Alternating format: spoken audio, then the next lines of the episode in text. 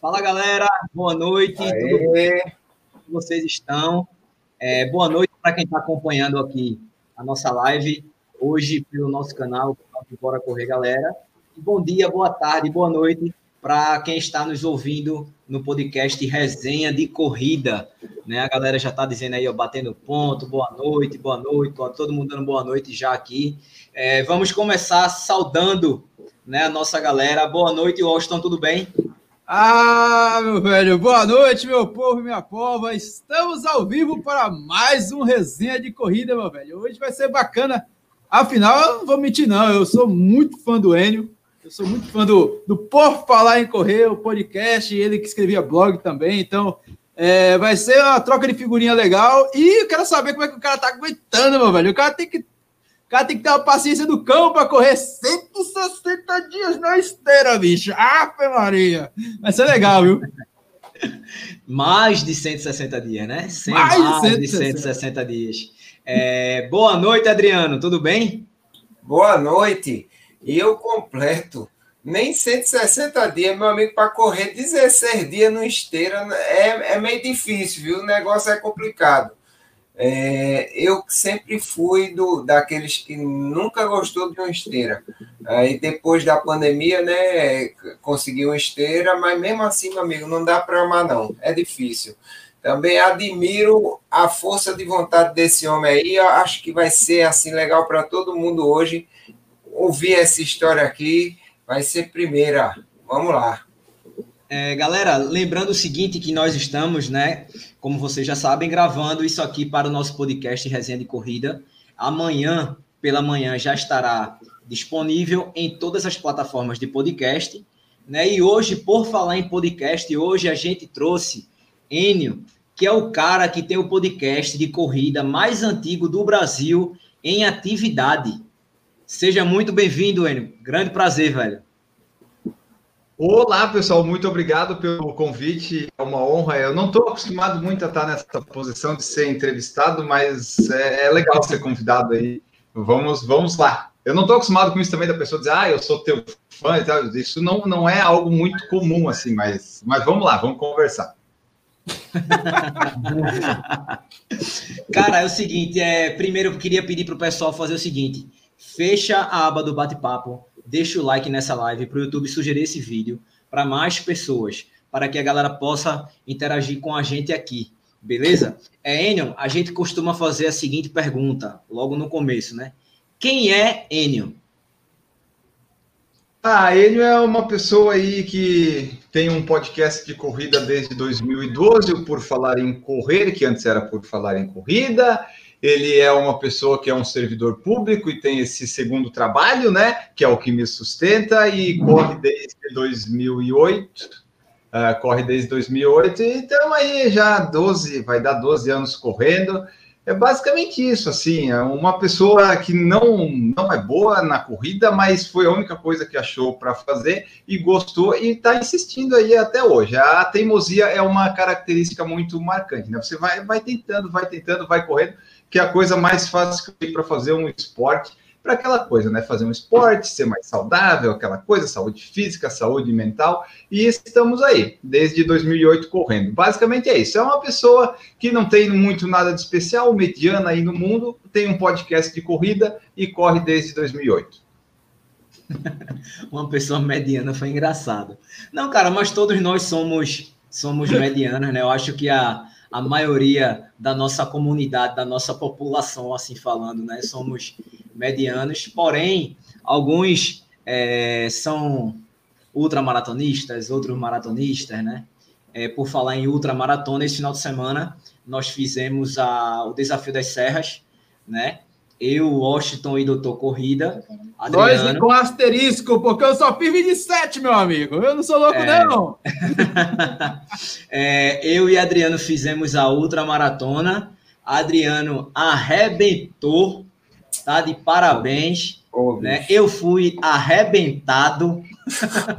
Todos foram arrebentados, meu amigo.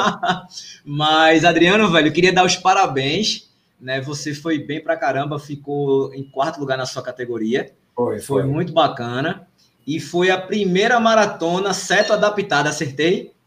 Acertou, com certeza. Primeira foi ultra, a, né? Foi, cara, foi a primeira ultra, assim, seta adaptado, quer dizer, para quem não sabe o que é seta adaptado, né? É na, no low carb, quando a gente chega a um ponto que a gente entra em cetose e a gente considera que a energia da gente não está vindo quase mais do carboidrato, mas sim do, do da gordura. Isso, isso assim, diminui a nossa explosão, de certa forma, o carboidrato é mais explosivo, porém aumenta a nossa resistência e nossa perseverança no negócio. A energia não passa.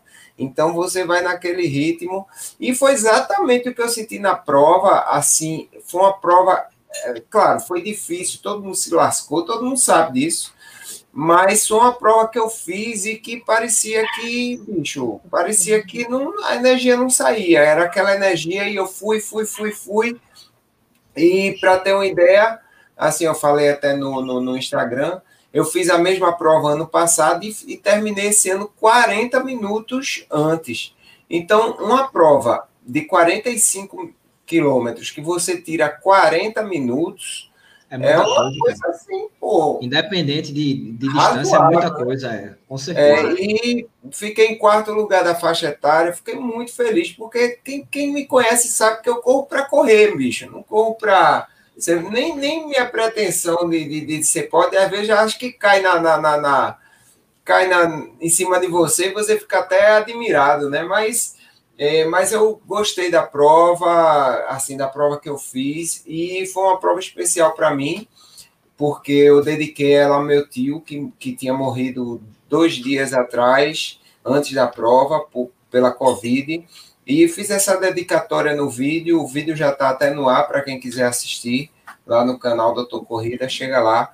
Para mim foi emocionante, e eu acho que eu ter esse grande desempenho numa prova que eu ia dedicar para o meu tio foi uma coisa maravilhosa e eu achei fantástico. Obrigado aí pelo, pelo parabéns.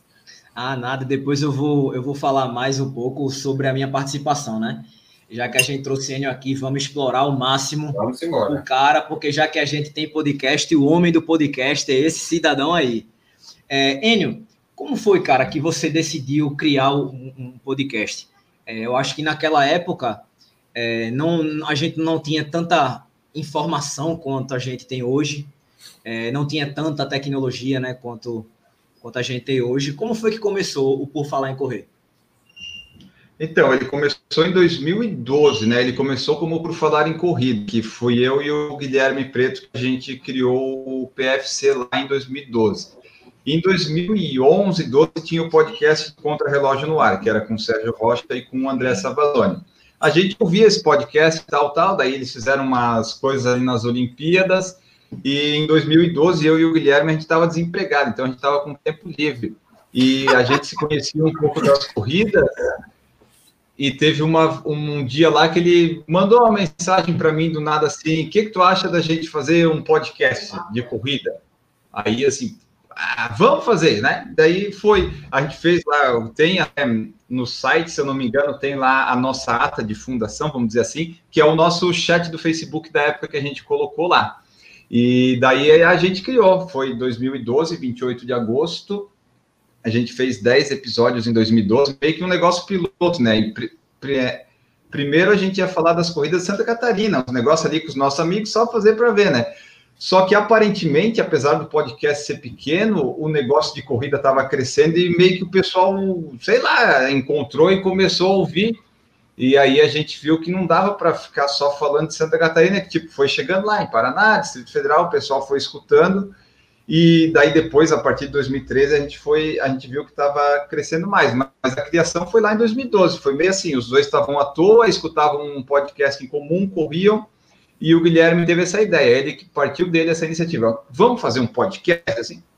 Vamos, vamos fazer. E daí a gente fez e daí tá aqui até hoje. Ah, cara, que massa. É... E na, naquela época já era tão viciado em correr? Ou meio que foi é, eu, uma onda que foi acontecendo, foi acontecendo e, e rolou? Não, eu corro desde 2008, né? Então, assim, 2012 eu já estava, ainda não, eu tinha feito já maratona em 2012, eu ainda não, acho que sim, já tinha feito já, eu fiz em 2011. Então, eu já estava correndo já desde 2008, há bastante tempo, só que só em 2010 que a coisa, assim, começou a correr mesmo de, de ficar mais dedicado, porque daí eu descobri o aplicativo no celular lá, acho que era o... Qual que era? O Runkeeper, que funcionava no iPhone que eu tinha na época, Aí eu comecei a ver que, pô, dá para é, medir a distância, dá para eu ver meu ritmo. Aí eu fiquei mais empolgado em tentar correr, em tentar melhorar o ritmo, porque até 2008, 2009, eu corria meio que assim, ah, correr, vai lá na beira-mar, faz 3, 4 quilômetros e de volta, nem sabia quanto estava fazendo, na verdade, e, e, pronto. Aí depois que eu descobri o aplicativo, que eu comecei a medir, eu aumentei as distâncias, fiz 5, 10, vi que dava para melhorar o tempo, que corria mais rápido, e, e, foi assim, o podcast veio depois, tipo, eu, eu, eu sempre, tipo, eu corria já há quatro anos quando surgiu o, o podcast, então foi, o correr veio antes, né, daí podcast a gente foi aprender a fazer e a gostar ali em 2011, 12, correr já, já era mais antigo. E por um acaso, bicho, passou assim a ideia na, na, na tua cabeça que pudesse dar tão certo o podcast que hoje, como, como até você falou, assim, que é até engraçado você estar tá nessa posição de ser entrevistado e as pessoas falarem assim, pô, eu sou fã desse cara. Será que tu imaginava que tu tinha ideia da dimensão que isso poderia tomar? Eu só eu coloquei no mundo aqui porque os cachorros estão latindo, tá? Se tiver latido, são, é o Garmin e o Boston aqui. É, então, quando a gente começou, quando a gente começou, tipo assim, a nossa ideia era assim, ah, vamos falar aqui da, das corridas de Santa Catarina, dos amigos, e pelo menos o pessoal, os conhecidos vão ouvir e não vão ter tanta coragem de dizer que tá ruim, e a gente vai, vai fazendo, né?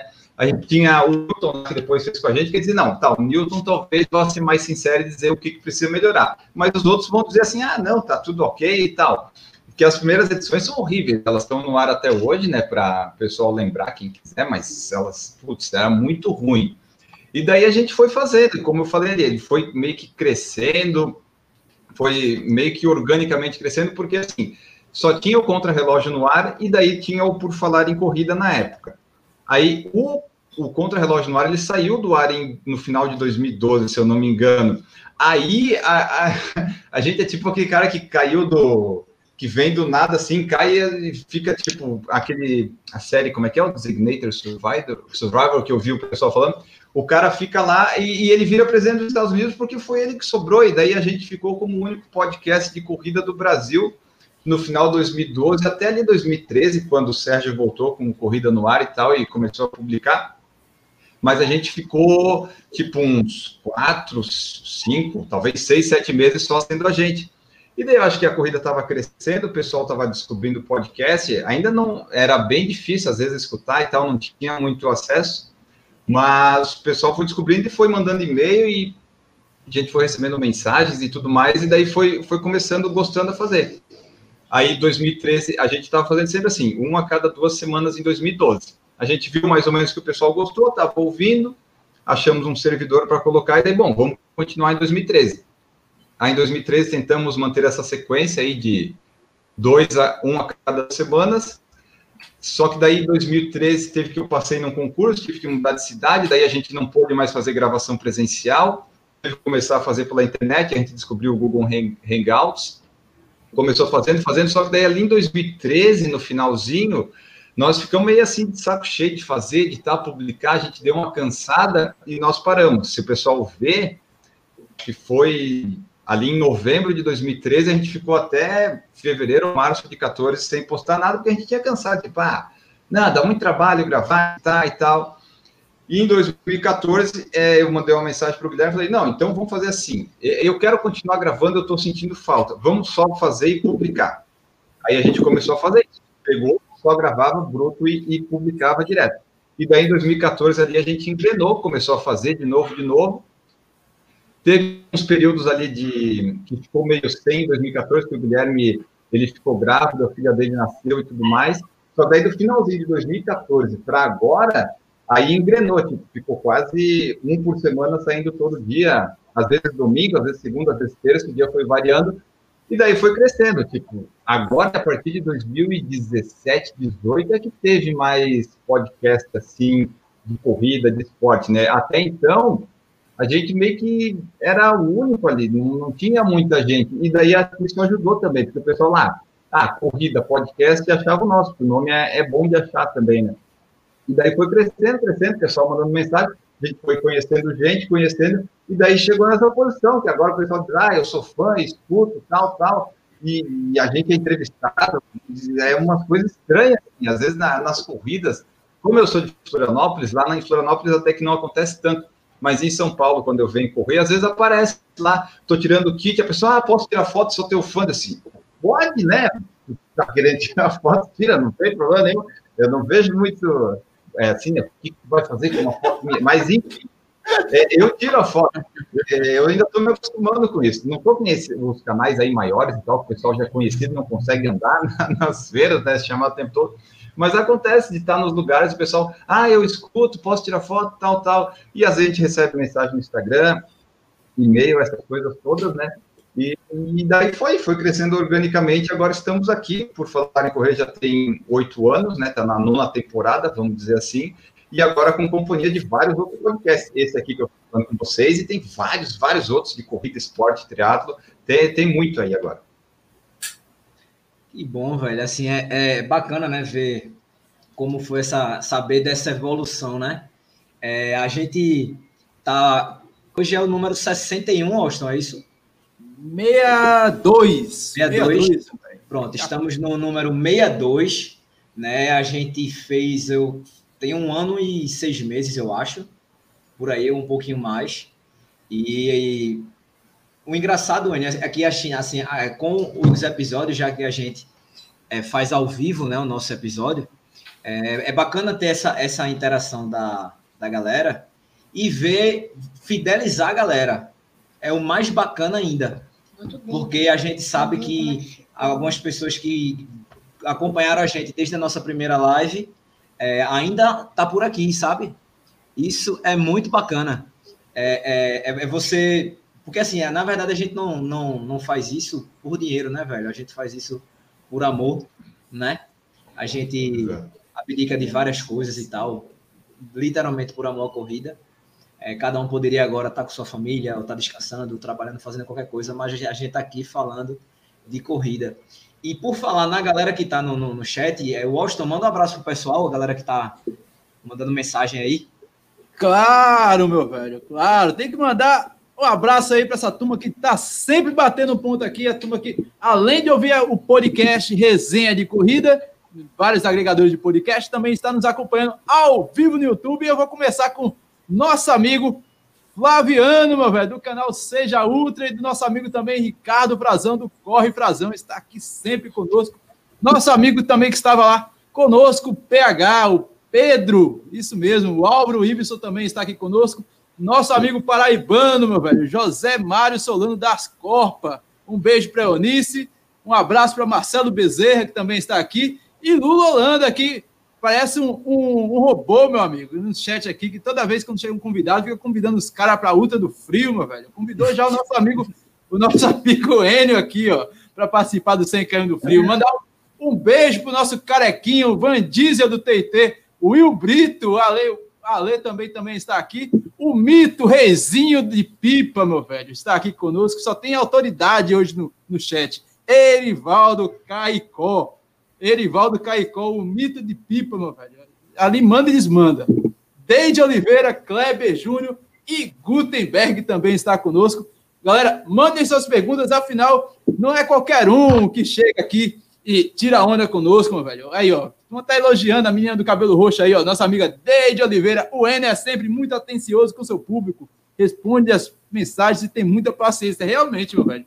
O cara, o cara para correr numa esteira tem que ter muita paciência. E é essa pergunta que eu faço pro Enio. Enio, de onde você tirou? Foi necessidade, porque eu vou fazer um paralelo aqui. Quando começou essa, essa pandemia, a gente aqui ficou tudo desesperado. É, a gente começou a correr, eu saí correndo de casa para o trabalho e estava sendo criticado, mesmo pegando ônibus.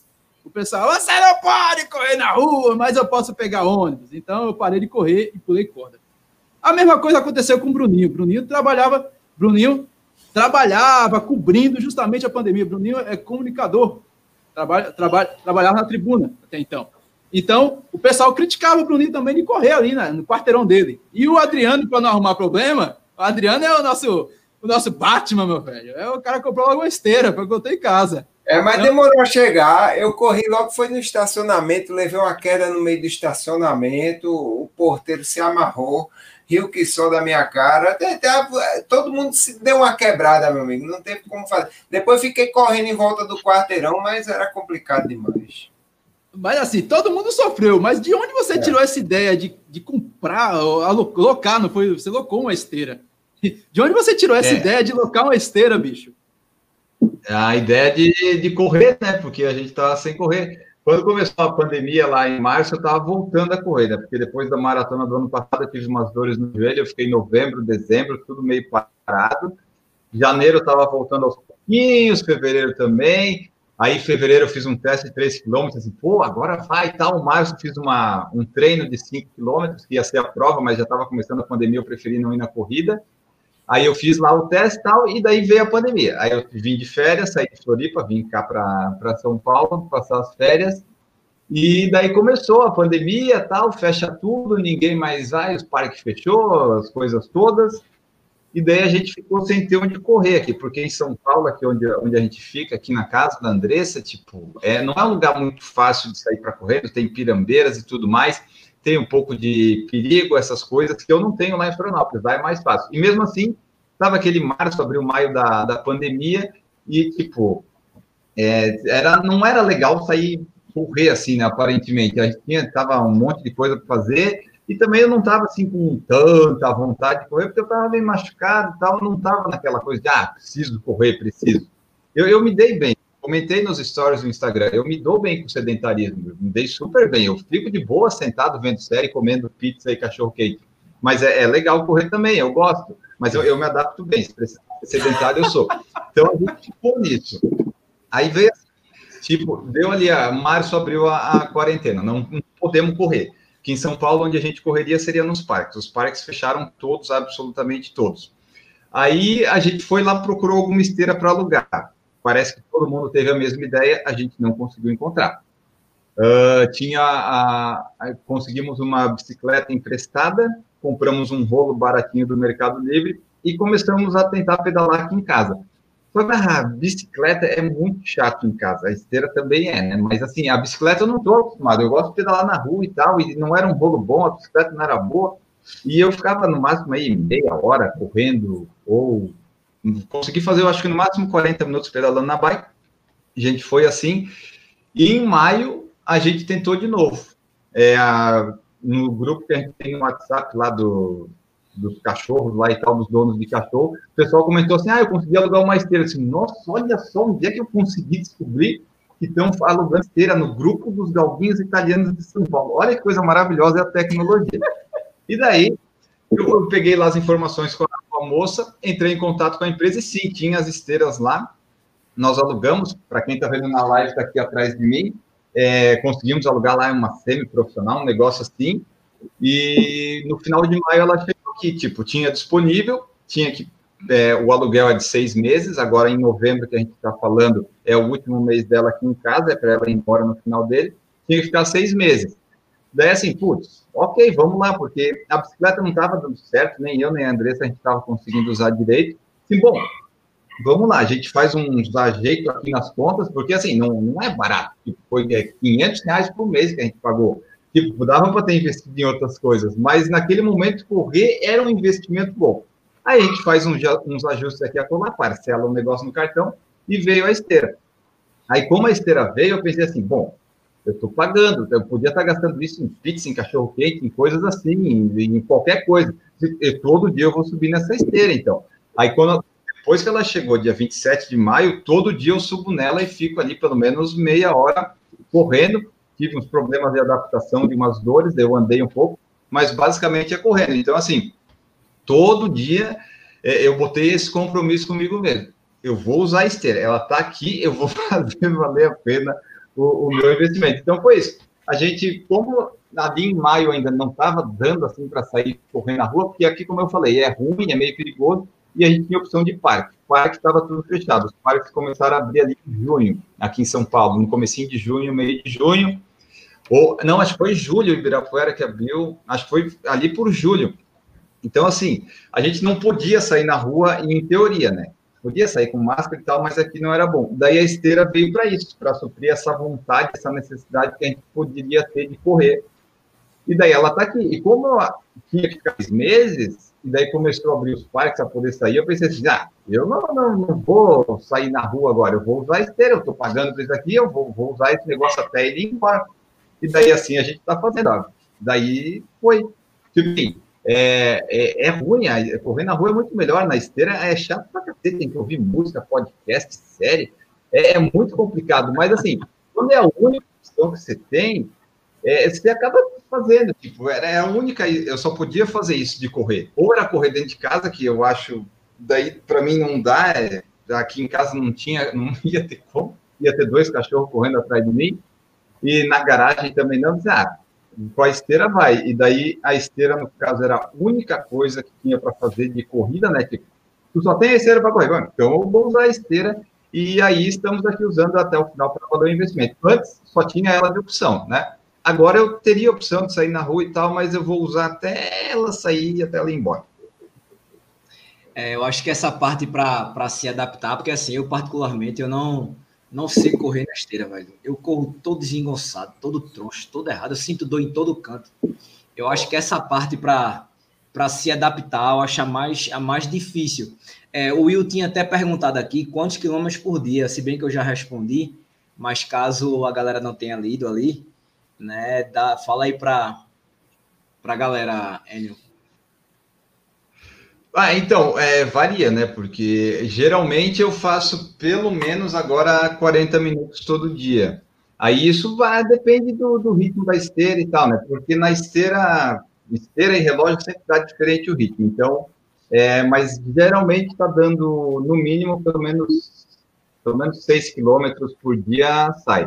Até agora que a gente está gravando foi 1.353. Deixa eu dividir aqui rapidinho. Você divide isso aqui por 167 e, são os dias até E recentemente tu fez 21 tá. na, na, esteira, né?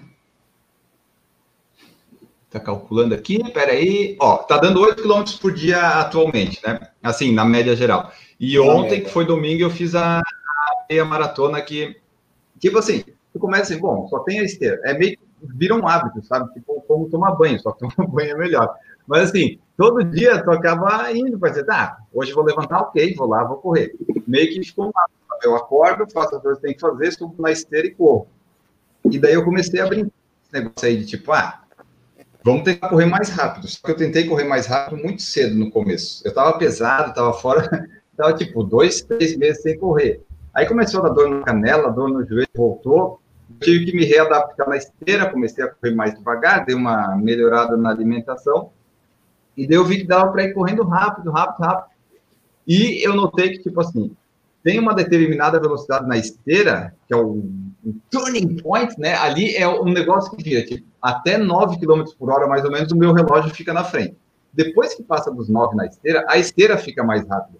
Aí eu assim, bom, já que a esteira está indo mais rápido ali, eu comecei a ver, bom, vou tentar me adaptar nesse, nessa velocidade da esteira para tentar fazer umas coisas, porque já estava correndo ali desde maio, junho, julho, e assim, pô, eu quero tentar correr rápido. Esse ano eu queria fazer uns 5 km sub 25, mas vamos, vamos ver. E daí eu fui fazendo uns testes na esteira. A cada treino, tipo, colocava um quilômetro ou alguns minutos numa velocidade mais rápida, para ir me adaptando e daí aumentar a velocidade. Porque eu sabia que se eu quisesse fazer, tipo, 5 km sub 25, uma meia maratona sub 2 horas, eu teria que me acostumar na esteira a correr acima de 10, 11 quilômetros por hora. E até então, junho, julho, eu estava fazendo sempre 8 quilômetros na esteira, 8 a velocidade, né? 7, 8, que no Garmin estava dando 6,30, 6,50, 7, estava bem para mim. É. Eu só estava querendo correr para, tipo, correr, voltar à forma, gastar umas calorias e, e era isso. Aí eu vi que dava para melhorar e daí eu fui aumentando a velocidade na esteira também. É, Adriano, tem alguma pergunta, Adriano? Pra, eu tenho. Ô, Enio, quando eu peguei a esteira, quando chegou a minha esteira, eu já estava babando já, né? Torcendo para ela chegar, chegar. Aí calhou dela chegar na hora da Conrads virtual, né? E eu achando que era tudo fácil, né? Eu falei, não, eu vou correr 21 km nessa esteira aqui de primeira, não tem problema não. Meu então, Deus. acho meu, meu primeiro treino na esteira, meu primeiro treino eu só testei ela, um ou dois quilômetros, só para testar. Aí já meti a Conrads virtual de 21 km. Meu amigo, eu fiquei com dor em todo canto, até na consciência, meu amigo. Porque é, um, é um, uma coisa diferente. Ele trabalha uma musculatura diferente, é tudo diferente. Então você sente dores onde você nunca sentiu e, e é totalmente diferente de correr na, na rua. Agora que você está no ponto de se desfazer dela, já está dando adeus, já está dando beijinho nela toda manhã. Você acha que vai ser difícil readaptar na rua? Você espera muita dificuldade? Você espera que ah, vai ser fácil porque voltar à rua vai ser prazeroso? Ou você está com medo assim de voltar, vamos dizer, não ao zero, mas voltar mais atrás do que você está agora no momento? Então, quando a esteira chegou aqui em casa, ela chegou, tipo, foi à tarde no dia, e logo em seguida que os caras montaram, eu fui lá comprar um adaptador aqui para colocar na tomada, funcionar, e já corri 5 km. Porque assim, eu vi que eu queria fazer, ah, vou fazer meia hora aqui pelo menos. Eu não comecei com que nem tu fez. Quando eu comecei, para eu chegar em 21 foi lá uns dois meses, mais ou menos. Mas daí assim foi é, correndo e daí a gente vai adaptando. A esteira ela é bem mais fácil, né? Tipo, o ritmo, ela ela que com a gente controla, a gente sabe que tipo, ah, ela vai ficar em 10 km por hora, ela não vai mudar nunca. Na rua a gente sabe que muda. É, a esteira que acaba a, correndo para a gente, a gente não faz ela que se move, a, não, o amortecimento, né, tem mais. Então, assim, a, eu, tenho, a, eu tenho um pouco de medo quando voltar a correr na rua das dores que eu vou sentir no, no joelho, porque, tipo, agora ele não tem, não está doendo nada. O pessoal que não sabe, eu tenho o menisco rompido. Então, eventualmente, dependendo do peso e do ritmo, ele, ele incomoda um pouco. Aqui na esteira estamos vivendo as mil, as mil maravilhas já há três, quatro meses sem dores. Então, a minha preocupação na rua é os pisos lá que são irregulares, subidas, descidas. O meu condicionamento, eu acredito que vai estar bom, porque são, vai dar 180 dias correndo todo dia. Então, assim, o condicionamento eu acho que vai estar bom. Só que eu tenho esse receio na rua de como é que vai ser, porque a biomecânica ela é diferente na esteira e na rua. Aí na rua tem várias outras coisas, aí tem o vento, tem os carros, tem semáforo, tem calçada, tem tudo isso. Então, a minha maior preocupação é, eu tenho curiosidade de saber como é que vai ser o meu ritmo normal na rua, né? Tipo, ah, o meu ritmo de sair rodando, um trotezinho leve, qual será que vai ser? Eu não faço ideia. E eu fico pensando, o que, que será que vai doer? Porque se doer tudo menos o joelho, eu já estou no lucro. Agora eu estou mais leve também, então eu acho que vai me ajudar. Só que eu tenho isso, eu tenho a curiosidade de saber como é que vai ser o ritmo e eu tenho um pouco de medo de saber o que, vai doer, porque se doer o joelho, daí vai ser ruim. Mas eu acho que vai dar certo, que eu estou mais condicionado e mais leve. Beleza. Por sinal, por sinal, só dar um adendo. Até hoje eu estou aguardando a medalha da Conrad, viu? Parabéns, Conrad. Putz, eu fiz essa prova em junho, até agora não chegou medalha. Meu Deus do céu. Pense numa maratona virtual organizada. Vai lá, Bruninho. Olha o microfone aí. Tava muito, foi mal. Eu não sei se você chegou a ver o, o stories de, de Nato Amaral, mas é, tinha ido da África para a França e da França tá vindo para o Brasil. Ele postou a data que tinha saído, a data que estava chegando na França e a data que vinha para cá, alguma coisa assim. Depois tu dá uma olhada lá. Meu sobre... amigo, o cara veio correndo com ela, viu? E nadando. Foi. Porque o negócio tá difícil. Verdade. Oi, é, rapaz. Ah, fala, Austin. Ah, não, antes, antes eu vou falar aqui pessoal, dá um like aí nessa live. Vocês aí estão sem fazer nada, dá um like aí, porque eu tô vendo aqui a quantidade tá meio diferente, meu velho. Então aproveita aí, pessoal. Não custa nada, dá um likezinho aí para ajudar a gente aí a divulgar isso, afinal. Você conhece outra pessoa que correu mais de 160 dias consecutivos na esteira? Tirando ele, só o nosso amigo Lula. Correu 220 dias esteira, né? consecutivos é. em casa. Mas aí, Enio, você chegou a parar e pensar: opa, dá para chegar no veinho. O veinho já foi embora, eu acho. O veinho foi orar. Já foi embora, dá já pra, foi embora. Dá para dá pra, dá pra chegar, dá para dar um susto no veinho. Dá para. Você chegou a pensar nisso? Ou tipo, foi indo, foi indo, foi indo. Eita, poxa, cheguei a 150. Como é que foi isso? Na, na, verdade, o meu objetivo era só correr todo dia, né? Então, assim, eu não estipulei muito tempo nem distância. Eu até vi o Lula ali fazendo as coisas em putz, só que ele fazia 10 km todo dia, né? Eu só consegui fazer isso em julho. E daí, em julho, eu pensei, ah, julho eu quero bater 300 km no mês. Vou fazer 10 km todo dia até conseguir fazer uma meia maratona lá nesse mês. Mas eu assim, putz, na quilometragem não tem jeito de alcançar ele, porque ele tá fazendo 10 todo dia. Eu teria que fazer uns 15 aqui não ia, não ia dar certo. Não tem como. E dele fez 202 consecutivos em casa. Eu, se tivesse que correr em casa, que nele correu, eu já não ia conseguir fazer nem dois, né? Nem, nem um, talvez. Aí na esteira, se a esteira ficar em casa mais um tempão, talvez eu conseguisse, porque daí a esteira tem essa vantagem que eu posso correr nela, é acordar e correr, né? Não tem muitas preocupações.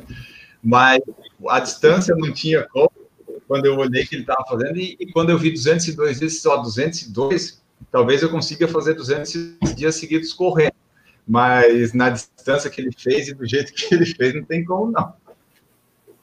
Qual, qual a quilometragem hoje? Você conta isso ou você depois teve que chegar eita, puxa, deixa eu fazer aqui minha, minha contagenzinha para ver o que, que eu já fiz já de quilometragem. Você estava anotando ou estava registrado no Garmin? Como é que estava sendo isso aí?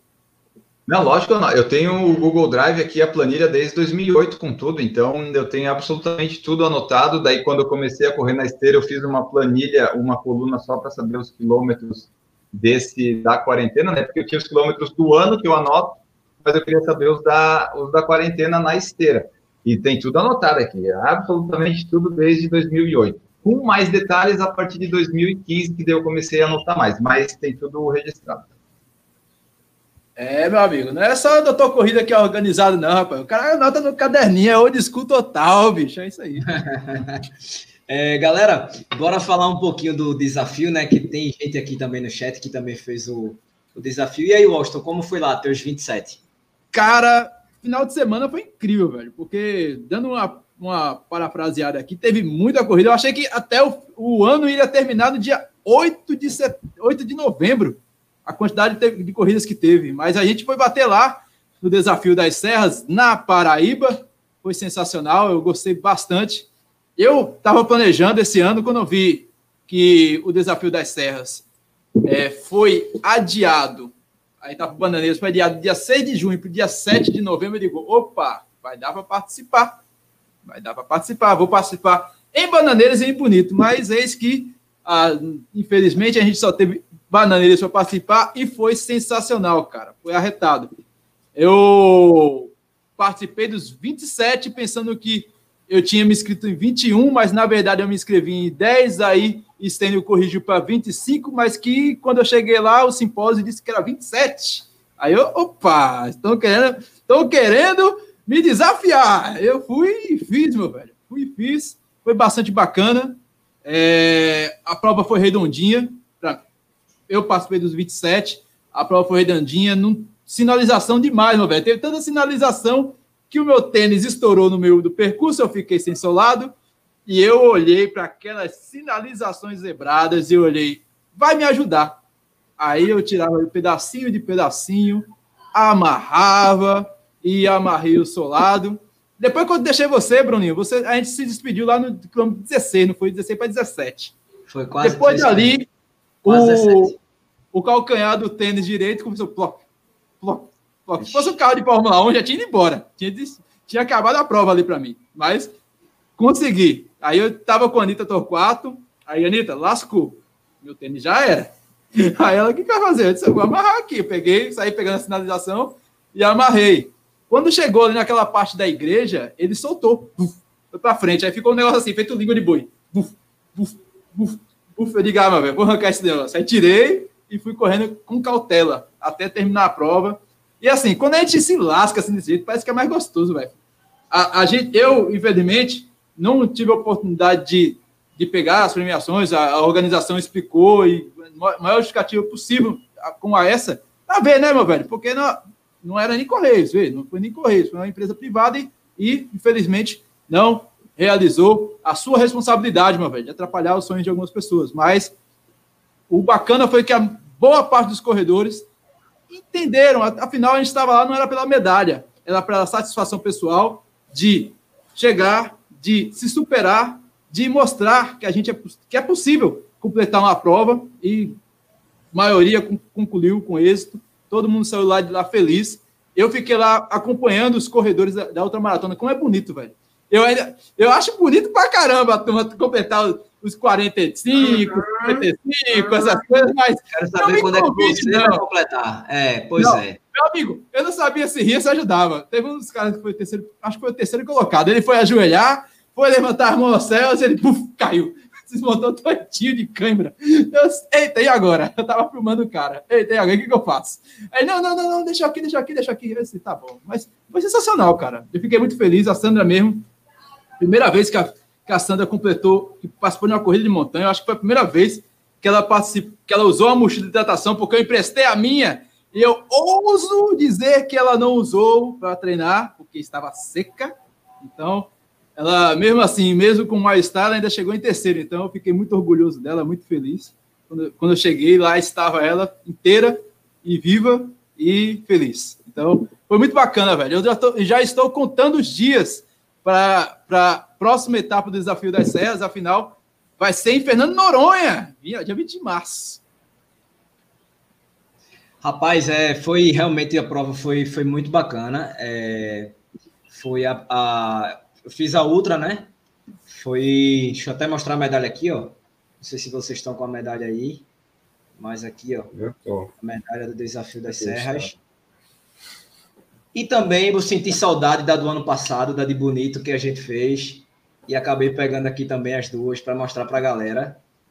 As medalhas são, são bem bacanas. Eu estou com a camisa do, do primeiro ano que eu participei, que foi 2018. Então, e eu também estou com a camisa. É um circuito que eu gosto muito, cara. Parece até com a camisa do Bora, né? Preta e branca. Eu só não dou com a camisa porque a minha tá lavando, meu amigo. Usei tanto ontem. Rapaz, eu passei um perrengue danado nessa prova, né? É... Ó, a Sandra botou aqui, dessa vez vomitei, Bruninho. Passei mal-estar com o Advil. Ave Maria. Eu não vomitei, não. Galera, é o seguinte, eu, eu fui, eu topei, né, lá, lá em Pipa, quando a gente fez a prova em Pipa, no dia 17, eu topei fazer. E Petros fez a prova comigo, tá? Chegou até agora, Petros. Boa noite, pai. É, correu bem pra caramba, Petros. Foi um monstro. É, e me puxou por muito tempo, velho, porque é o seguinte, eu, eu topei, eu tava é, 6,5 kg acima do, do meu peso, né? e topei fazer uma dieta, uma dieta cetogênica e consegui em 10 dias perder 5 quilos. E como a Adriano bem explicou aí, a gente fica meio sem energia, né? É, é. A gente perde energia muito rápido.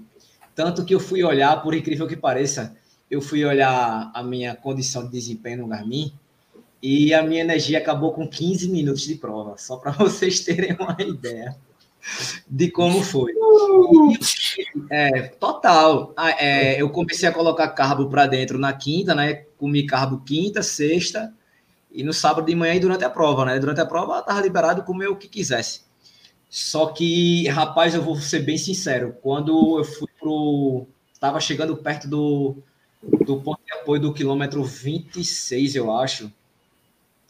Eu falei assim para mim mesmo, eu disse, é, tinha um, um cara falando é, aguando as plantas. E Petros disse assim: Bruno, bora se molhar, velho. Aquele cara tá aguando a planta e tal, não sei o que. Eu disse, Porra, bora, vamos nessa, não sei o que, beleza, beleza.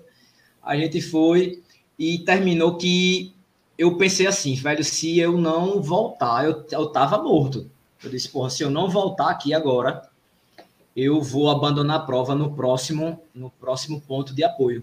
Eu já tinha decidido isso, só não tinha falado pro cara, porra o cara não é a minha missão entre aspas era tornar meu, meu amigo ultra e eu não ia morgar o cara a esse ponto, né? Tanto que ele até relatou para mim ontem e anteontem que eu tava um pouco estranho durante a prova, no começo da, da, prova. Ele, velho, não era tudo, tava muito diferente e tal. Tava um zumbi. Foi, tava um zumbi, literalmente. E é, uma coisa me morgou muito, velho, a minha câmera, cara. Eu esqueci a câmera ligada, botei no bolso, fui correndo e a câmera descarregou e eu fiquei sem vídeo e tal. Aquilo ali, de certa forma, eu fiquei um pouco para baixo, né? Mas quando eu tomei esse banho, velho, assim, eu lembro que Petros, o cara molhou primeiro ele, ele se jogou na, na, na, na pedra, assim. E Petros fazia assim: Bruno, pega o celular para tirar foto, pô. E eu não conseguia assimilar o que ele estava falando. Ele, Bruno, pega o celular, tá ali. Aí eu, eu lembro que eu falei assim: bicho, eu não tô conseguindo assimilar nada. Aí ele falou que eu fui perto da moto, de onde estava perto do celular, voltei, ele falando comigo, eu não prestava atenção. Aí foi quando eu disse, velho, me molha aqui e tal. Aí eu me molhei. Aí eu me joguei mesmo assim na, na, numa pedra, o cara molhou. E eu pedi pro cara não molhar os meus pés. Eu disse, não molha o pé não, não molha o pé não. Porque da outra vez, quando eu fiz o, o sendo frio, quando eu molhei o pé, é, a minha sola do pé ficou toda cheia de calo de sangue. Então, o meu medo era que isso acontecesse novamente. Só que, infelizmente, aconteceu. Mas né? ia molhar de qualquer forma, porque você se molhou e mais para frente você ia andar. Total. Só que, tipo, quanto menos retar... quanto mais retardasse, melhor, né? Uma coisa é o cara ficar jogando água direto no tênis e outra era água caindo e tal. E eu sabia que aquilo ali poderia acontecer. Meu velho, meus pés eram calos de sangue embaixo o tempo todo. Então tinha hora que eu não conseguia correr, que eu andava e até eu andando doía.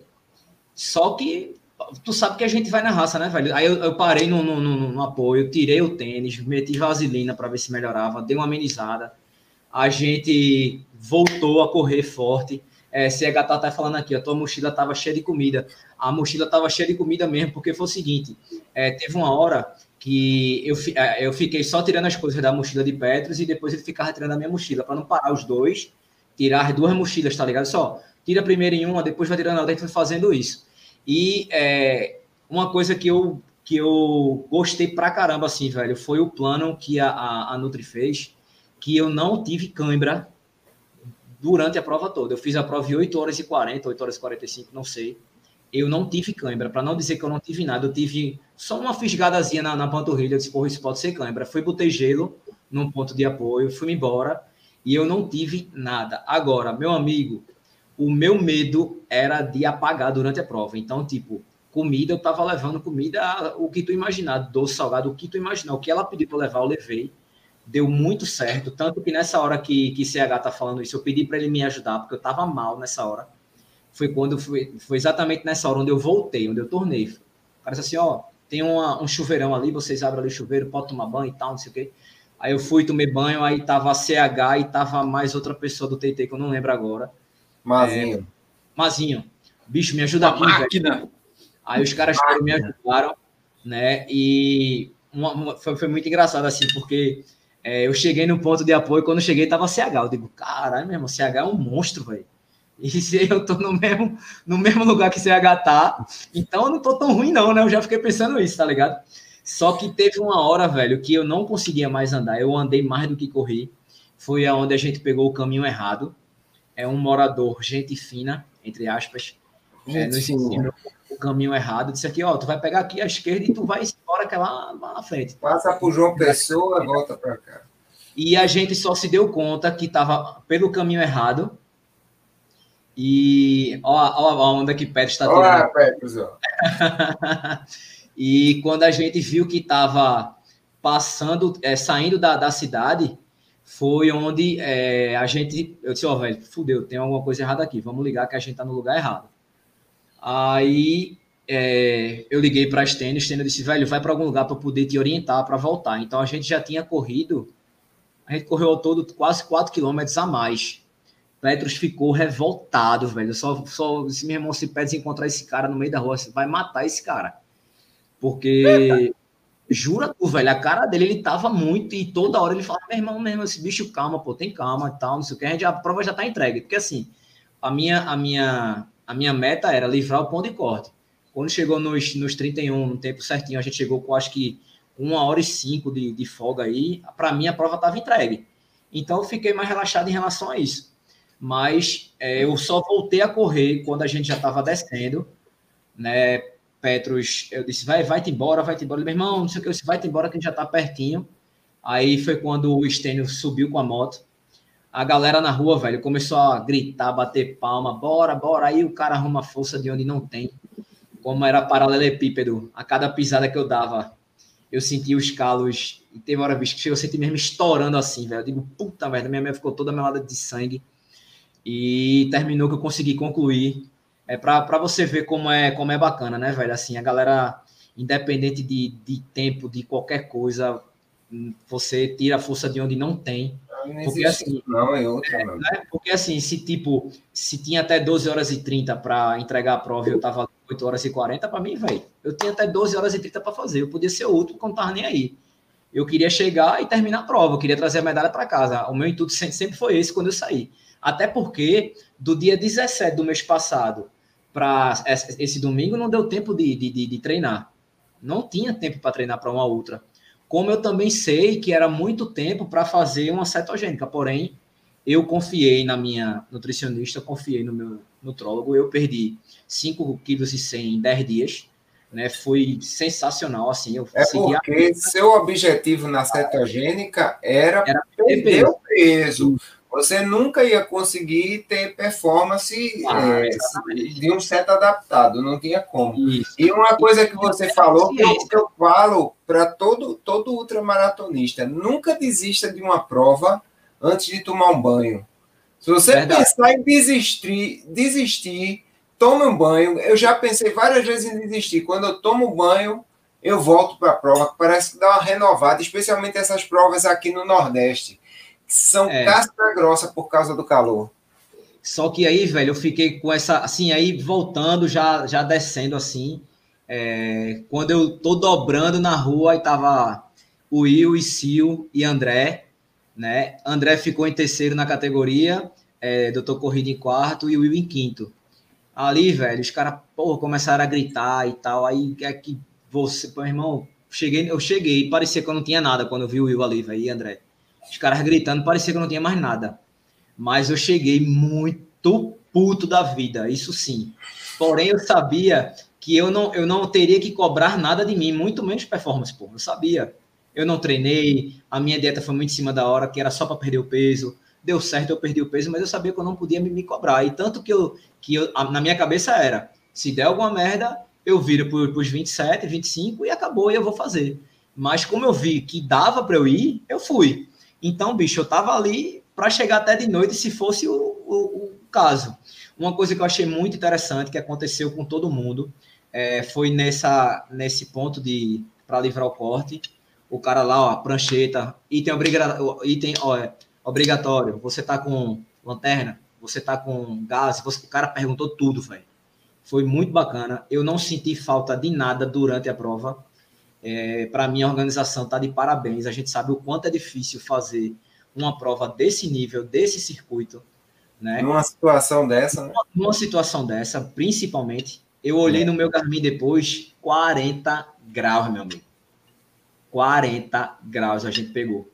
Então, daí você tira toda, toda as adversidades que numa, numa prova dessa pode ter, né? Ainda teve esse bônus do sol e eu ainda resolvi me dar um bônus de quase 4 quilômetros a mais. Então, foi literalmente casca grossa, foi... Ele levou a sério o negócio de ser só 50 quilômetros ultra...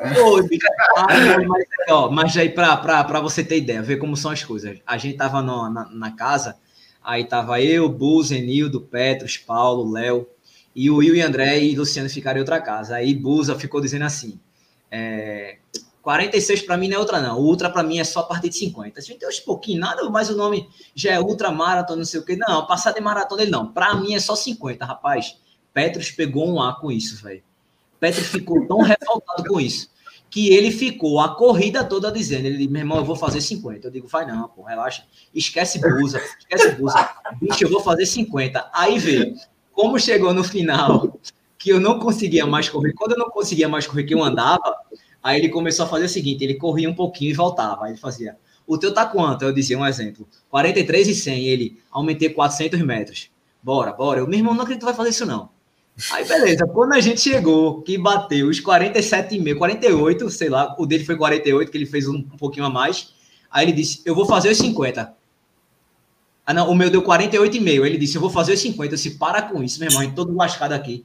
Pois ele continuou o relógio, velho foi fazer os 50, ficou rodando ali aquele quarteirão voltou, bateu os 50, a gente, caralho, que bicho doido, olha o que ele botou, só fez pelo desaforo. Ele botou, quando chegou na casa, a galera jogando dominó, ele tirou o relógio e fez assim, Nildo, mostra aqui, é, vê aqui quanto eu fiz. Aí, Nildo, 50, ele, 50 não é outra, é. Aí todo mundo, ah!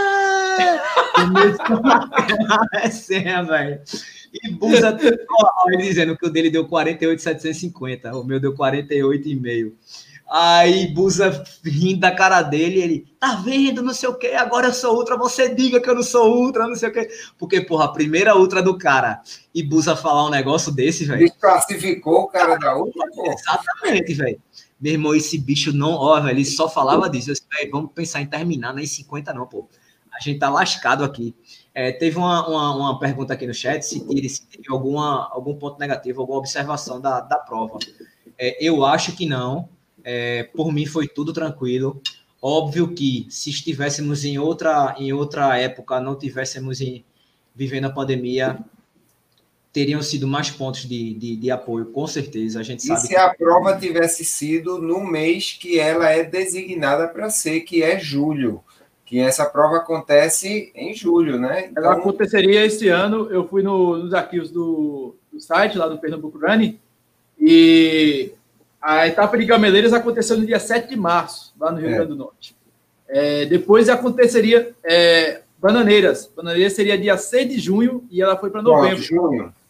Junho que é um mês frio, cara. Então, assim, frio entre aspas. Frio do Nordeste, você sabe como é.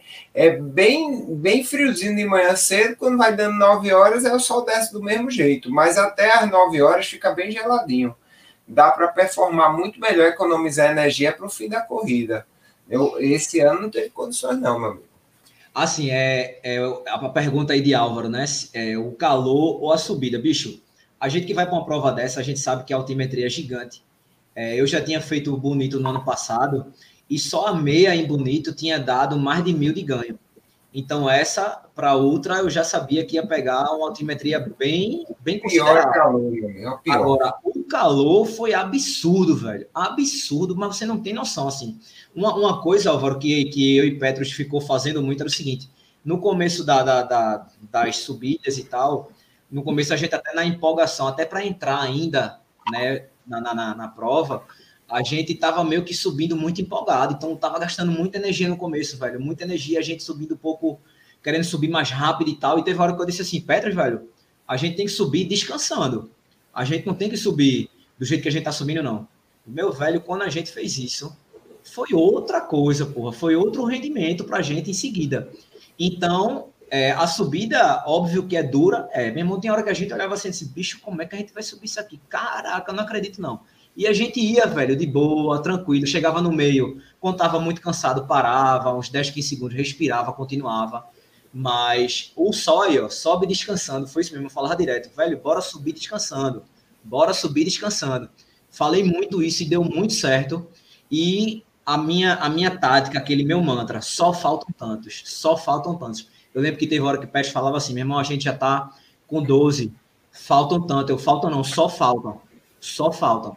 Então isso, velho, para mim, isso para mim sempre vou vou bater nessa tecla assim para esse comando. O pessoal fala muito de ultramaratona da Europa, que tem 5 mil de altimetria, 6 mil de altimetria. Bota eles para fazer 2 mil de altimetria no sertão, no, no calor. Não é a mesma coisa, não, meu amigo. Não é mesmo porque a manha da subida você pega com treinamento.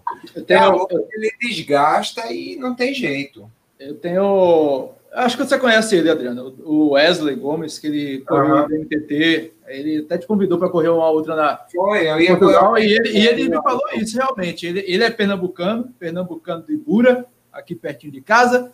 Então, ele sabe muito bem. Ele disse isso, Austin.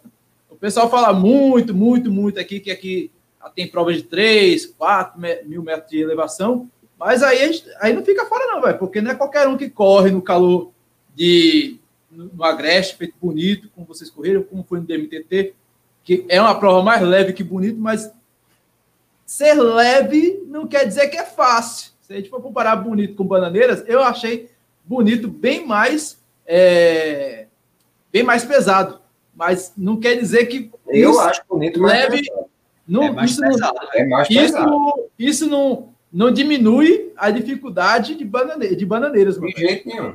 E, assim também quando diminui a, a, a, dificuldade de uma prova em aldeia, ou lá em Abreu e Lima. O Austin Wesley fez a corrida que eu ia correr com ele em outubro, já que ele está lá, ele pôde correr. Eu não pude entrar na Europa, né? O problema não era poder correr, era poder entrar na Europa, não podia. Ele fez a prova e a prova foi 5 mil de, de, de desnível altimétrico. Aí eu perguntei a ele, e aí, cara, qual foi a temperatura mais alta que tu pegasse durante a prova? Ele fez 10 graus. Ah, meu velho. É. Aí, meu amigo, bota aquele casaquinho vai-se embora, meu. Velho, quando. É, é, é pesado, é duro e tal, mas, mas não é a mesma coisa do calor. O calor desgasta Ó, muito. Quando eu fiz o Chile, é, tava 8 graus, velho. Bicho, a gente corria que nem sede tinha, pô. Nem sede dava. A gente chegou com 24, 24 lá tava sol. Mas não era o sol, o sol não, era um sol frio, sabe? Com vento frio. Mas em Bananeira, meu amigo, você não tem noção, não. Ó, passei H estilar o sol, daí vocês imaginam o que eu passei. Agora, uma coisa eu digo, viu, velho? Petros tirou muita onda. Eu disse, meu irmão, esse teu protetor é bom demais, velho, porque tu não tá vermelho, não, meu irmão. Olha o que eu botava de protetor, porque eu sou branco, velho. Usei aquele de bastão no rosto e ficava abusando, abusando o tempo todo. E Petros me deu até o dele. Teve uma hora que eu tava muito lascado de sol, aquele que tem a aba aqui que protege, né? corri muito tempo com ele e, e, me ajudou bastante. Assim, eu queria agradecer aqui, já agradeci lá, já agradeci ao próprio, mas queria agradecer a Petros aqui, que o bicho foi um guerreiro, é, me ajudou muito, me, me puxou pra caramba, né? Percebeu que, que eu tava, como ele já me conhece, né? Percebeu que quando, quando eu não tava legal e já ficou mais junto, assim, sabe? Então, muito obrigado, meu velho. Valeu por tudo aí. E vamos, vamos para o próximo alvo, para o próximo planejamento aí, para a gente ver se, se a gente vai. É, vamos. Outro desafio desse, outra. outra só, outra... só respondendo aqui a pergunta que fizeram aí. Qual o pior, Bonito, Bananeiras ou Xingó? É, perguntaram aí no chat. É, eu posso dizer, Bonito é pior que Bananeiras, sem dúvida. Xingó tem altimetria menor que bonito, porém eu acho o Xingó mais difícil pelo clima, que o clima é pior ainda do que o de Bonito e de Bananeiras. Então, para mim, a mais difícil é Xingó. E porque as subidas em Xingó são subidas sujas, vou explicar, não é sujo de, de sujeira. É sujo de cacto, urtiga, não sei o que, sei o que. Então você não consegue performar bem você não consegue subir decentemente como a gente subia em bananeiras mesmo. Só vamos subir de boa. Você não consegue porque você vai batendo nos cactos, nas urtigas, você passa a parte que são pedras, então você não consegue pisar direito. Então eu ainda considero o Xingó mais difícil, mas isso é uma coisa muito pessoal também, né? Eu Agora, considero Adriano, pior. Eu achei, eu achei bonito, mais bonito do que Bananeiras o percurso. Não achasse não? Não acha, não? Eu, eu acho bonito, mais bonito. Agora, a época de bananeiras não favoreceu, não.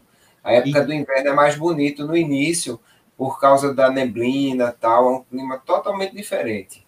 Então, é, é... E, não sei se tu percebeu, Adriano, a, a, tava o mato muito seco, a vegetação muito seca, né, velho? Tava, tava. É exatamente isso, total diferença de, do, do período de junho.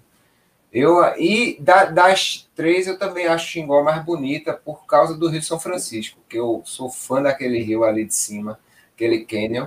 Também é muito bonito, e a gente passa até por cachoeira, que não.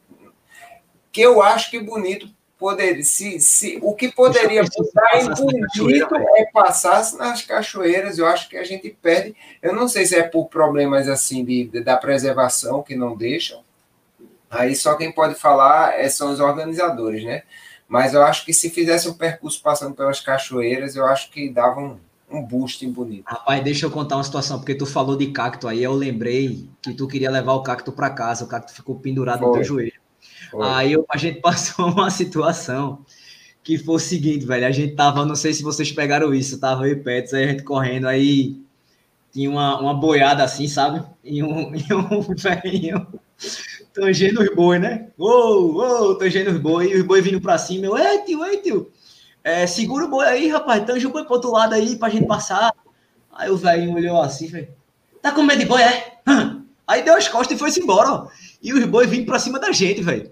Aí, rapaz, sem brincadeira, bicho. Chegou um, um, um, boi, não era uma vaca, não, um boi, chegou perto de Petros assim, baixou a cabeça, foi para trás, bicho. Eu disse, Petro, velho, ele vai dar cabeçada, vai dar cabeçada. Aí Petro pegou, pulou um, um, um galho lá, ele não viu, era espinho, velho. Ficou com a perna pendurada assim, pulando. Aí eu peguei o, o pedaço de, de galho assim na mão, comecei a a tentar tanger o boi, e o velho nem aí, eu, tio, ajuda a gente aqui, tio. Aí ele deu as costas, subiu, e os bois vindo, viu? Os bois vindo. O boizinho dele, rapaz, é isso. Aí, e outra, pô, o pior era que era cerca de um lado, cerca do outro, não tinha pra gente, pra onde a gente ir. A gente tava preso, né? E a gente já tinha passado por uns, ou seja, a gente tava no meio. Ou indo pra frente ou pra trás, tinha boi. Aí ele começou a vir, veio trazendo mais uns cinco boi que tava com ele, não sei o quê, e esse boi mais brabo, todo desconfiado. Aí, bicho, a gente passou assim pelo lado. Aí quando passou, ele olhou assim: Você tem medo de boi? É? Balançou a cabeça e disse: Mas se eu não tivesse medo de boi, eu tava pedindo pro senhor tanger o boi, não. O boi vinha pra cima da gente. Eu digo, aí, menino, eu trabalho com boi, eu sei o, o, o peso que é uma, uma cabeçada dessa aí, o strike faz. É. E ele nem aí, velho. Aí a gente ficou com. Eu fiquei com. É, cortei ainda um pouquinho a mão. Petros com, a, com um espinho na, na, na perna, com o galho grudado. Eu disse, meu irmão, a gente tá igual Adriano, velho. E o pior é que eu não tinha câmera como me descarregou para gravar isso, pô. Então foi por isso que eu disse a vocês, meu irmão, passei tanto perrengue, velho, que se minha câmera não tivesse descarregado, o vídeo ia ficar muito bacana, porque eu ia mostrar tudo isso, pô. Tá ligado? E Porra, bicho, eu fico, caralho, pensando assim, eu disse, velho, eu perdi essa porra. Enfim. Pergunta é, galera...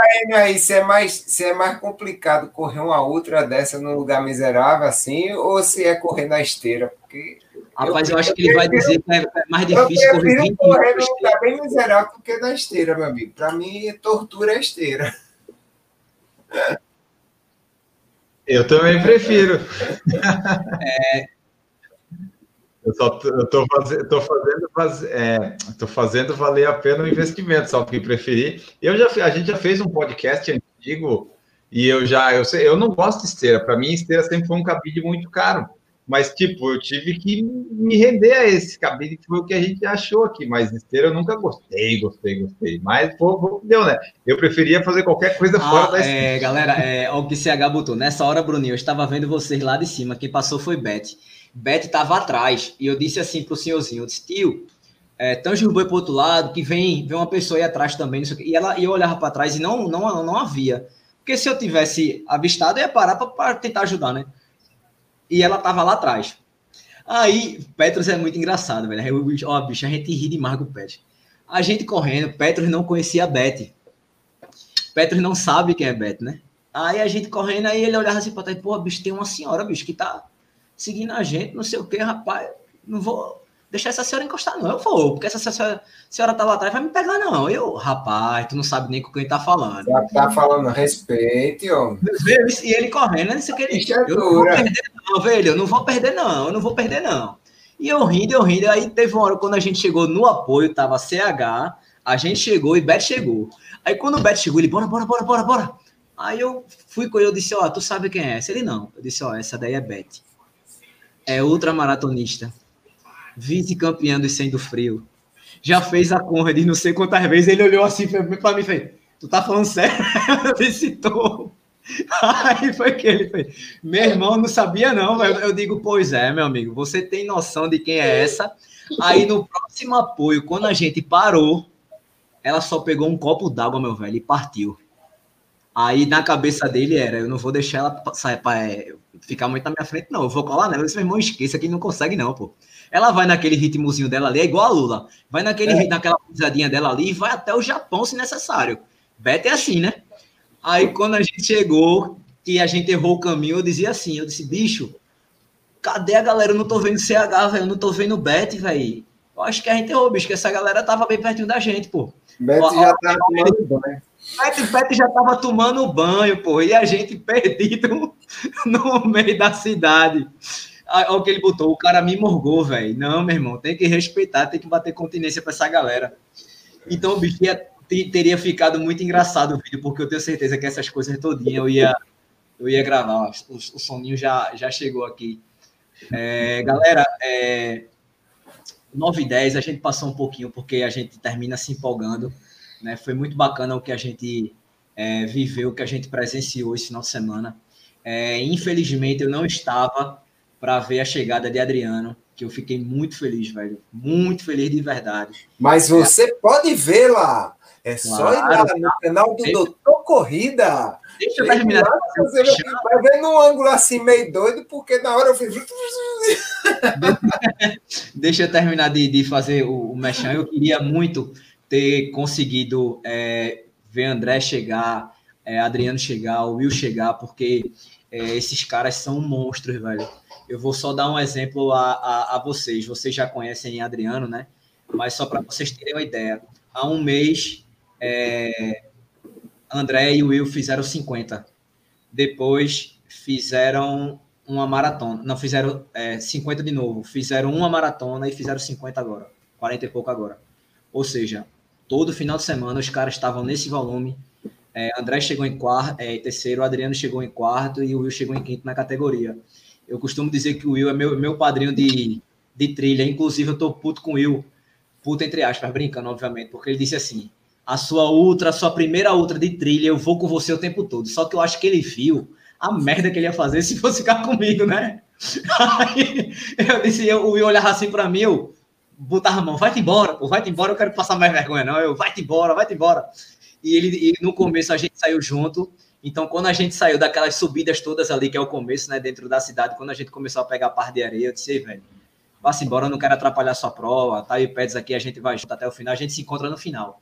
Ele, ah, beleza, posso ir? Eu digo, deve, vá-se embora. Eu, obviamente, ia colar em André, porque o André é um mutante, né? André é absurdo que André corre, né? E realmente eu fiquei muito, muito surpreso com, não é nem surpresa, feliz com o Adriano, né? Tanto que assim, quando a gente chegou, eu perguntei, tá, e Adriano, e não sei o que, eu já fui perguntando, né, como, como vocês estavam, porque Adriano tinha dito é, no nosso grupo que tinha perdido o tio, e eu fiquei bem, bem, bem preocupado, assim. É, essa semana foi uma semana de perdas. É, eu tenho um, um amigo que perdeu a esposa, o filhinho nasceu quatro dias depois, a esposa faleceu. Foi uma situação bem difícil.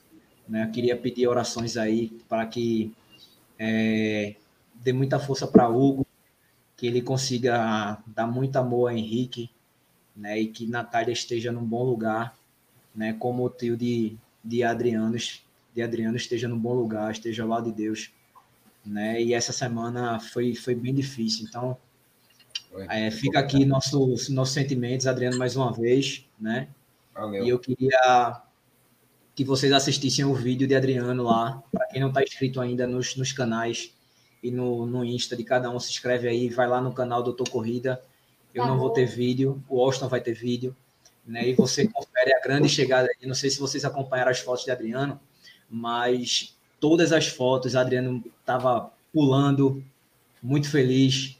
Né? E se você parar para perceber, Adriano, não foi uma chegada feita às outras. Foi uma chegada diferente. A gente é amigo, a gente Acho que a chegada que eu, que eu mais me emocionei toda a minha vida. Com é certeza. isso, velho. Força, viu, velho? Força. É, queria agradecer a todos vocês que estão no chat. Vamos para as considerações finais. É, Enio, muito obrigado, cara, por você ter, ter vindo aqui. Foi um prazer te conhecer. É, a gente não te conhecia ainda. Espero que a gente se encontre numa corrida brevemente, se Deus quiser. Tá certo, que a gente bata um papo muito bacana e que você nos dê várias dicas para que esse podcast continue firme e forte. Muito obrigado, velho, pela sua presença. Eu que agradeço o convite, foi legal participar aqui. A dica para o podcast continuar é frequência. Publique sempre, sempre, sempre define uma frequência e vai publicando. Tem um monte que publica e vai ficando pelo caminho, né? Então, o negócio é manter a constância. É, eu espero que em breve a gente tenha corrida. Já está tendo corrida, né? Só que, tipo, é, essas daí que vocês foram de trilha, eu acho até mais fácil ir, né? Com esse negócio todo que está tendo da quarentena, que é mais, mais espaçado, menos gente. Mas essas provas que tinha aqui, que tem em São Paulo, de 5, 6 mil pessoas, acho que só quando tiver vacina, né? Então, é, por enquanto, vai, vai ser difícil de eu participar de alguma. Mas esperamos que em breve aí a gente esteja participando. É, eu conhecia só no Instagram, então pelo menos agora eu conheço ao vivo vocês. Tem várias pessoas que eu só vou conhecendo ao vivo quando eu entrevisto, né? Agora sendo entrevistado nesse caso também. Então é, é, sempre legal isso. Onde é que o podcast leva a gente, né? Tipo, por falar em correr, já me proporcionou tipo essa entrevista aqui com vocês e falar com um monte, um monte, um monte, um monte de gente. Então isso é uma coisa muito legal de, de ver onde é que ele chegou, né? E de consideração final, o que mais tem que falar, né? O pessoal aí que quiser acessar, escutar o Por Falar em Correr, esse, esse podcast sai, sai já amanhã? Não é que nem o meu que sai todo atrasado, né? Amanhã cedinho, quando você for comprar o pão das seis, meu amigo, já está disponível lá, prontinho para você ir na padaria ouvindo essas vozes lindas aqui, maravilhosas do Múcio, do Doutor Corrida, do Bruninho, o Bonitão das Tapiocas e eu que vos falo aqui, rapaz. É demais. Tá, então, é, então o pessoal que está que, que já está vendo aí, já tem lá publicado, publiquei hoje, o PFC 374, a pessoa pode lá ouvir, pode ouvir os outros também. No YouTube tem as lives, toda terça-feira eu tento fazer as lives, geralmente à noite, mas dependendo do convidado não é. Tipo, amanhã eu vou entrevistar o José Teles, vai ser às quatro da tarde, é o horário que ele podia, então toda terça é para ter uma live e eventualmente sai o podcast. Eu tento colocar um por semana no ar, pelo menos, mas o dia é indefinido, porque depende de quando eu coloco. Então, assim, temos no Instagram lá, por falar em correr, tem o podcast que você pode escutar, e tem o YouTube, que tem as lives, e tem uns vídeos lá que eu faço aleatórios contando a minha rotina aqui na esteira. Então, você vai lá, segue a gente, curte, comenta, escuta, que, que já ajuda bastante. Agradeço muito o espaço aqui que eu tive com vocês e muito sucesso no canal, nos podcasts e tudo mais. Muito obrigado. É, Washington, boa noite. Ah, velho, sensacional, bicho. Eu fiquei muito feliz. Eu feliz, feliz pela corrida, feliz pelo resultado de vocês, porque é, o Adriano já, o Adriano faz uma ultra comprando pão na, na padaria Globo lá de Boa Viagem. História é então, essa. Esse, eu fiquei feliz pelo resultado, pelo recorde pessoal dele aí que diminuiu.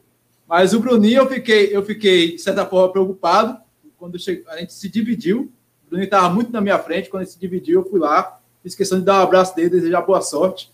E eu fico muito feliz que ele chegou e conseguiu concluir, cara. Eu, é sério, sério mesmo, de coração. Eu fiquei muito feliz.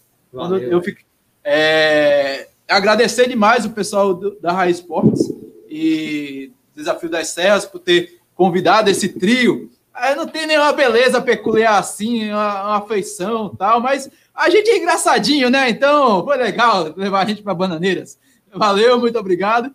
A próxima live é aí, ó, no canal do Muso das Corridas, o cara saltitante aí das chegadas. sua corrida. É, antes de, de, passar a bola aqui para Adriano, eu queria fazer um agradecimento. O seguinte, é, como eu falei para vocês, eu não, não treinei, eu não, não tinha tempo hábil para isso, né? Então foi feito meio que uma força-tarefa para que isso se acontecesse. Então eu queria agradecer a Jefta, né, meu treinador, que sempre fala assim, ele nunca diz, pô, velho, não, ele faz, velho, tu é muito doido, beleza, bora nessa, bora, bora, vamos embora. Ele, ele sempre me, me incentiva, mesmo sabendo do tamanho do desafio, né? É, queria agradecer a minha nutricionista, né, Ana Lacerda, e ao nutrólogo Antônio Dantas, que me deram todo o apoio, tudo que, que eles falaram que ia acontecer, realmente aconteceu. É muito bacana isso, cara. Eles são feras, assim, não estou falando para fazer propaganda, não, até tô, mas eu estou falando a verdade. É, foi muito engraçado. Confie na gente. Claro. Se eu não confesso, eu não estaria aqui. E deu tudo certo. É, aconteceu tudo como eles falaram que iria acontecer. Né? É, queria agradecer ao pessoal da A2Fit e a Clínica Fisiocorpus. Eu tentei o máximo fazer o trabalho de fortalecimento e eles me deram todo o apoio juntamente com a Vita Brasil Net e a loja Fartlek, né? Sem vocês, sem essa galera, eu não teria conseguido, sem o apoio da minha família, sem o apoio da minha esposa, que, irmão, Fernanda, maior paciência do mundo, velho, fazendo as, as porções para minha dieta e tal. E você sabe, Adriano, que quando a gente entra em cetogênica, é, é, tá fazendo essa dieta, a gente perde o humor muito fácil. Né, velho? A gente muda muito, por qualquer coisa a gente fica irritado e a minha família entendeu esse meu momento, assim, até, até Bruninha mesmo dizia assim, não, papai não pode comer isso, papai não pode, papai isso não pode, né? Então foi bem, foi bem bacana esse, esse envolvimento que eu tive com a minha família para fazer essa prova. Eu queria agradecer a todo mundo, beleza? É, Adriano, considerações finais. É, agradecer a todos aí, primeiramente, que me, me desejaram os pêsames e realmente é uma coisa que eu não tinha contado para ninguém, eu só tinha falado realmente com, com os meninos que tinha, que tinha acontecido isso, até porque de vez em quando qualquer assunto relacionado à Covid, eles me passam, né? E eu disse, cara, morreu meu tio de Covid. Eu contei a eles, eles sabiam. E, na verdade, quando começou a prova, eu nem nem estava pensando tanto em dedicar a prova, mas durante a prova, acho que meu tio esteve comigo todos os quilômetros e seria injusto eu ter um resultado tão bom e não dedicar a ele uma prova dessa. Então, fiz a dedicatória e descanse em paz, ele a saudade vai sempre ficar. É, obrigado, Enio, pela presença. Você, cara, é espetacular, porque o cara correndo esteira, meu amigo. O cara começar um podcast quando só existe mato no, no, no, no nas redes sociais em relação a podcast de corrida, não tinha ninguém, o cara começou, o cara praticamente é, é fez o início de tudo, é o pré-histórico do, do podcast de corrida. Meu irmão, isso é muito bom. Bom prazer. Ele chamou de velho, é porque tudo acontece tão rápido hoje em dia, né? E da pré-história para a história foi muito rápido. Muito obrigado, Enio, pela presença. Obrigado a todos. Obrigado à coordenação também do Desafio das Serras. É, para quem gosta de trail e mora aqui no, no, no, Nordeste, cara, são provas que você não pode perder. Desafio das Serras, Xingó, é, Desafio Trilhos e Trilhas, são essas provas que a gente tem que prestigiar para fazer o, o, o, nosso trail maior e melhor. E aí só vai ficar maior e melhor se a gente começar dando valor a ele. Então, obrigado a todos. E Ô, boa Adriano, deixa eu fazer só uma observação em relação ao pessoal da High Sports. É, eu já tenho uma parceria com eles há um certo tempo e o que a gente vê é, é o tamanho da, da confiança da galera quando eles dizem não, a gente vai fazer. Irmão, é. eles são impressionantes, velho. Batem no peito, a gente vai fazer. Bota a cara a tapa, né? É, superação evento também de Caicó. E a gente viu o quanto eles ralaram em pipa e viu o quanto eles ralaram agora. Então, o que eu digo, velho, é que tem muito ainda, ainda, ainda, tem muito organizador de prova que deveria aprender muito com eles. Mas muito de verdade. Duas provas de 800 inscritos, cara. Numa Daí pandemia, pandemia. Redondinha. Redondinha. Por isso mesmo que eu falei. Então, fica nosso agradecimento sempre a Paula e a Stênio podem contar com a gente sempre. Ah, queria dizer o seguinte: é, a organização da prova é, vai colocar um ponto para ser entregue medalhas em João Pessoa, em Recife, em Natal, em Fortaleza. É, provavelmente, muito provavelmente, é, o daqui será na loja Fartlek. Eu já fechei lá com a Mauri, já passei para Paulo e só espera a confirmação oficial no perfil da prova, beleza? se realmente vai ser na loja Fartlek ou não. É, a medalha de, de Washington e de Sandra e o troféu de Sandra estão comigo. Depois vocês pegam aqui em casa. Né? Mas para variar, o trator arrastou mais um troféu, Sandra. É pau. Beijo para vocês, boa noite e até a próxima segunda no canal do Doutor Corrida. Beleza? Beleza. Galera,